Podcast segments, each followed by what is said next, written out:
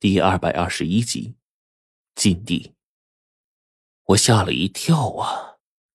自那女鬼那句“不日必死”的话一出口，她后面说什么我都听不见了。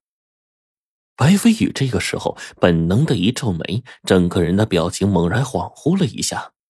便在这个时候，身旁忽然阴风大作，我跟白飞宇只是觉得后面那道阴风好似是一个巨掌一样，将我们整个一推。那股风顺势推上我们，便往前面窜去。我们被这股阴风吹的是头皮发炸，可现在哪里管得了这些呀？我们在前面跑，后面又被阴风推着，一路上奔跑飞速。山林当中远远传出几声豹子的叫声，但是啊，那玩意儿似乎还没朝我们扑上来，便被这阴风给吓得赶紧折回去。有了这股子阴风在后面推着，我跟白飞鱼跑得更加卖力，根本不用顾及此刻天黑路暗。时间不长，我们便出现在二三里以外的山道上。这个时候，我不知道啊，是因为阴风的刺激，还是因为时间一长，我冷静了一些，慢慢觉得女鬼之前的动作呀，有情有义。也大概是我的几句言语勾起了他本能的骚欲，我这才想起来，临走的时候我还没跟女鬼道谢呢。白飞鱼此刻比我还急，有了阴风的推送，我们只需要拼命的往前跑。路上沿山上山，只要是不是太陡峭的峭壁呀，都可以借助推力冲上去。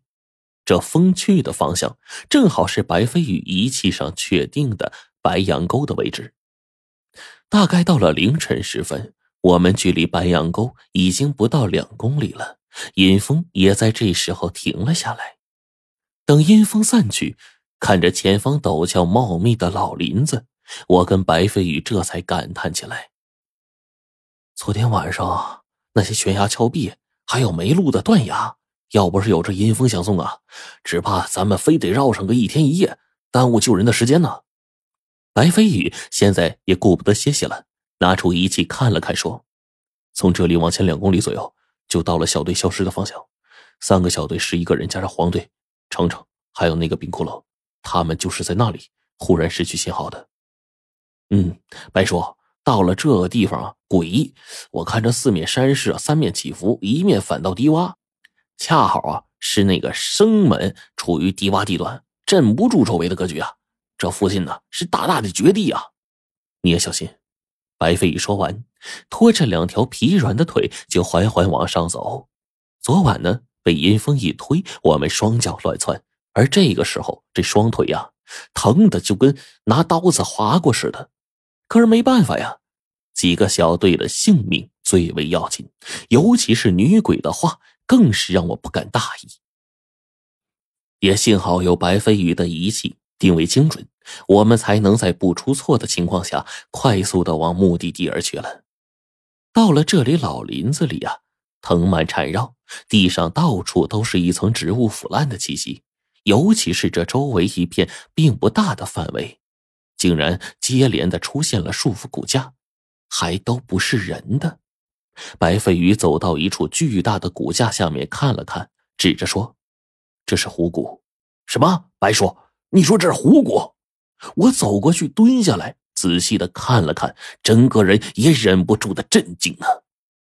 此刻，我们面前正横着一条巨大的骨架，长度不下于三四米。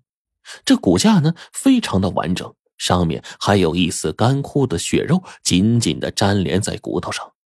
若这是虎骨的话，这么大的一个老虎是怎么死的呢？大概又往前走了两百多米，我们又看见了一条极长的骨头。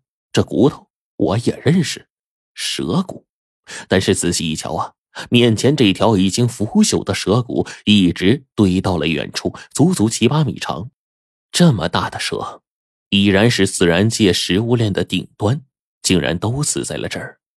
要说这些个猛兽巨兽啊，死个三三两两不算稀奇。可是这往前不多时，我们已经看到了七具骨头，甚至啊，有一头熊骨上的碎肉还带有臭气，仿佛死了也就是一两个月之内。还没有完全的腐烂干净，这就更让人生疑了呀！白飞宇指着这些骨头说：“你看这些猛兽，一个个生猛无比，死后身上骨架却全都完好，连一根都不曾缺失。但凡猛兽，肯定不会无缘无故的死这么多。唯一能令他们不正常死亡的，只有斗殴。可斗殴，就有一定的损伤。你是说，这些猛兽死法诡异？我一下子明白他的意思了。白飞宇点了点头说。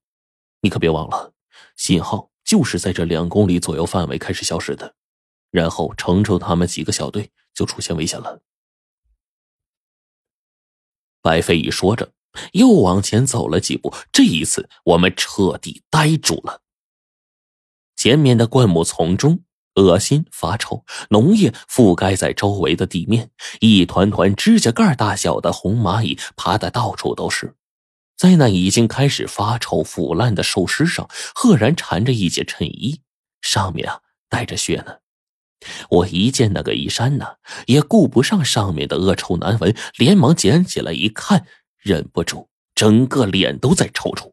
这、这、这是那个冰窟窿的衣服，没错，进山时候穿的就是这一身。什么？白飞宇一愣，一拍大腿。他即便是个杀人办事的工具。可是，一身的身手还在。现在衣衫破落，上面染血，这件事情有古怪。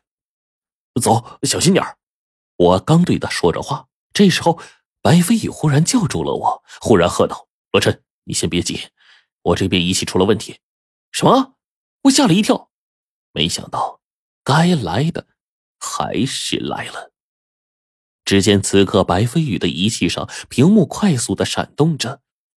倒不是仪器出了问题，而是仪器上面的充电指示灯不断的闪烁着，速度极快，竟然响起了警报。